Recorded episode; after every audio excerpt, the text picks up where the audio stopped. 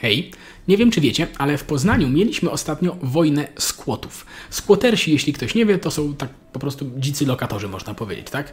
Czy często jacyś członkowie kolektywów anarchistycznych, którzy zajmują po prostu czyjąś nieruchomość, odmawiają jej opuszczenia i robią sobie tam jakąś komunę, czy jakkolwiek to nazwiemy.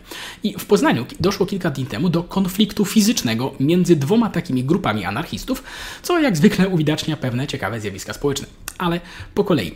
Ogólny kontekst jest taki, że jedna z osób mieszkających w skłocie Syrena sprawiała jakieś problemy. To jest siedziba skłotu Syrena przy ulicy Wilczej w Warszawie. Próbowano ją grzecznie wyprosić, to nie skutkowało, więc 5 grudnia do Syreny przyszli ich koledzy i koleżanki ze Stop Bzdurą, kolektywu założonego przez Margo, i siłą, że usunęli rzeczoną osobę z budynku. Osoba ta poczuła się bardzo, bardzo skrzywdzona i poszła się pożalić swoim znajomym ze skłotu Przychodnia, który w odpowiedzi urządził napaść na skłot Syrena. Wywiązała się walka, rzucano cegłami, petardami oraz koktajlami Mołotowa.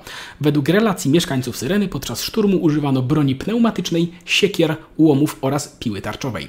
Niektórzy z broniących się doznali obrażeń, ktoś został postrzelony, jedna osoba ma ponoć pękniętą czaszkę, niektóre osoby są w szpitalu.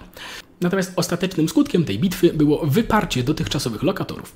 I jak możemy przeczytać w oświadczeniu na fanpage'u Syreny, mieszkanki skłotu i osoby z kolektywu społecznego wycofały się w, obowie, w obawie o własne życie i zdrowie. Warto dodać, że były to właściwie wyłącznie osoby kobiece i queerowe, z kolei większość atakujących to niepanujący nad gniewem cis mężczyźni. Warto zaznaczyć, że według skłotu przychodnia relacja Syren jest kłamstwem, ale co ciekawe, nie przeczą oni, że użyli przemocy i śmiercionośnych narzędzi, a jedynie naciskają, że przemoc była obustronna i nie jest prawdą, że po jednej stronie konfliktu są kobiety i osoby LGBT, a po drugiej sami cis faceci, osoby różnych płci i różnych orientacji są po obu stronach konfliktu. Czyli wiecie, no może im napierdoliliśmy, ale niech nikt nie śmie mówić, że to mężczyźni bili kobiety i queerów, bo to by źle na, o nas świadczyło. Co jest szczerze mówiąc bardzo ciekawym, że te grupy są zmartwione akurat tym i że na tym się skupia PR ich po tym zdarzeniu. Natomiast oczywiście wokół tego wszystkiego jest też masa pobocznych wydarzeń, tak? Pojawiają się oskarżenia wyciągane z, z przeszłości, że kiedyś jakimś cudem w tym środowisku anarchistycznym, gdzie nie obowiązują żadne prawa, ktoś kogoś zgwałcił. Czy też jak donosi codziennik feministyczny, że w skłotach, w tych społecznościach pozbawionych prawa struktur i formalnej hierarchii, kobiety co chwila padają ofiarą przemocy seksualnej. Kto by pomyślał. Ale to są oczywiście dygresje. Istotne tutaj jest jednak to, że jak wiele osób patrzy na to i próbuje stawiać po jednej ze stron, tak, że tutaj na przykład atakują tę osobę wyrzuconą ze skłotu, która poczuła się skrzywdzona, poszła do kolegów, żeby z ich pomoc, z pomocą ich przemocy postawić na swoim, że jak tak można, prawda, że siłą rozwiązywać konflikty i tak dalej. No ale jeśli się zastanowimy nad tym przez chwilkę, to co ta osoba miała zrobić? No, anarchista poczuł się skrzywdzony, czy anarchistka w sumie nawet nie wiem, poczuł, poczuł że wyrządzono mu jej krzywdę potraktowano niewłaściwie. To co miał zrobić? Pójść na policję? Zgłosić się do jakiejś władzy, która mogłaby rozsądzić spór, kogoś, kto jest wyżej w hierarchii i mógłby mediować? No przecież skłotersi sami siebie stawiają poza systemem prawnym, nie uznają takich rzeczy, no bo one są fundamentalnie sprzeczne z ich wizją świata. Ale co w warunkach braku hierarchicznych struktur w ogóle można zrobić, kiedy się nie udało dogadać, a mediacje zawiodły? I czujesz, że ktoś cię źle potraktował, ale nie ma żadnego oficjalnego, odgórnego arbitra, który miałby moc prawną to rozsądzić i wyegzekwować orzeczenie, kto co powinien zrobić. Co wtedy? No przecież nie zostaje nic innego, jak samemu wymierzyć karę. No bo przecież skoro czujesz się pokrzywdzony, no ktoś musi coś z tym zrobić. Jeżeli nikt z tym, tym nie zrobi niczego, to zrobisz to ty i twoi koledzy. I tego typu sytuacje są bardzo dobrym przykładem, ponieważ jeżeli czasem słuchając, słysząc różnych rzeczy, ktoś się czasem zastanawia, jakby wyglądał ten utopijny świat, bez żadnych sił, żadnych zwierzchności, żadnych autorytetów. Wiecie, imagine Johna Lennona, tak? There's no countries, it isn't hard to do, nothing to kill or die for and no religion too.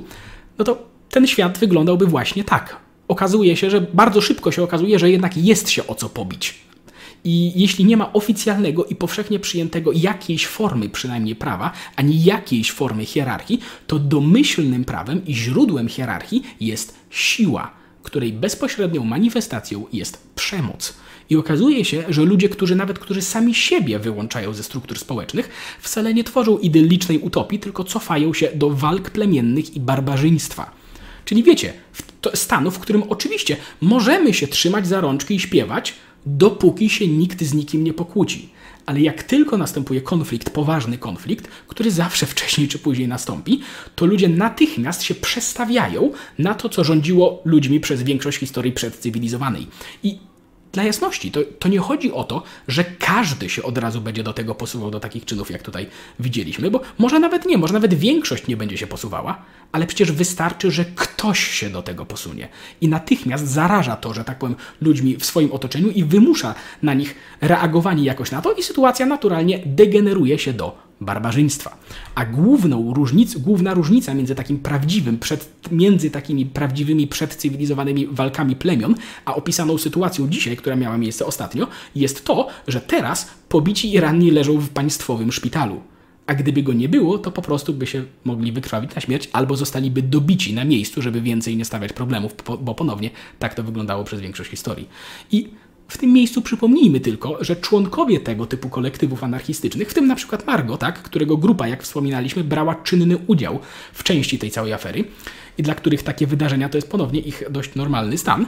Jeszcze niedawno członkowie niektórych tych grup byli przecież przez chwilę na świeczniku, byli celebrowani przez część mediów w Polsce, no bo skoro w jakiś sposób wystąpili przeciwko zastanym normom, to na pewno wszystko z nimi w porządku.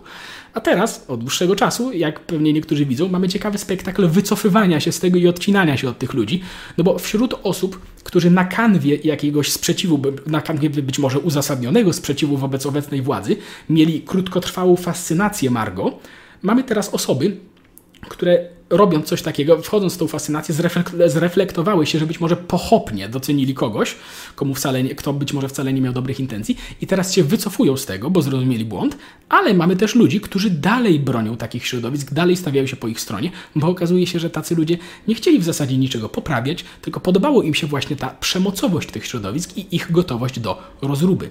I warto sobie to uzmysłowić, że nawet jeśli zauważamy, że na przykład obecne struktury społeczne, kulturowe, czy polityczne, czy jakiekolwiek działają patologicznie tak, w niektórych aspektach i chcielibyśmy je zmienić, poprawić, to warto pamiętać, że nie wszyscy, którzy atakują te struktury, mają taki sam cel. To znaczy, nie wszyscy chcieliby je poprawić, niektórzy chcieliby je po prostu zburzyć. A w Polsce tego typu środowiska, które chciałyby tylko burzyć, co chwila właśnie przyklejają się, tak, albo do opozycji politycznej, albo czy innych, że tak powiem, poważnych aktywistów, którzy naprawdę chcieliby coś poprawić, zmienić, coś krzewić w tym kraju.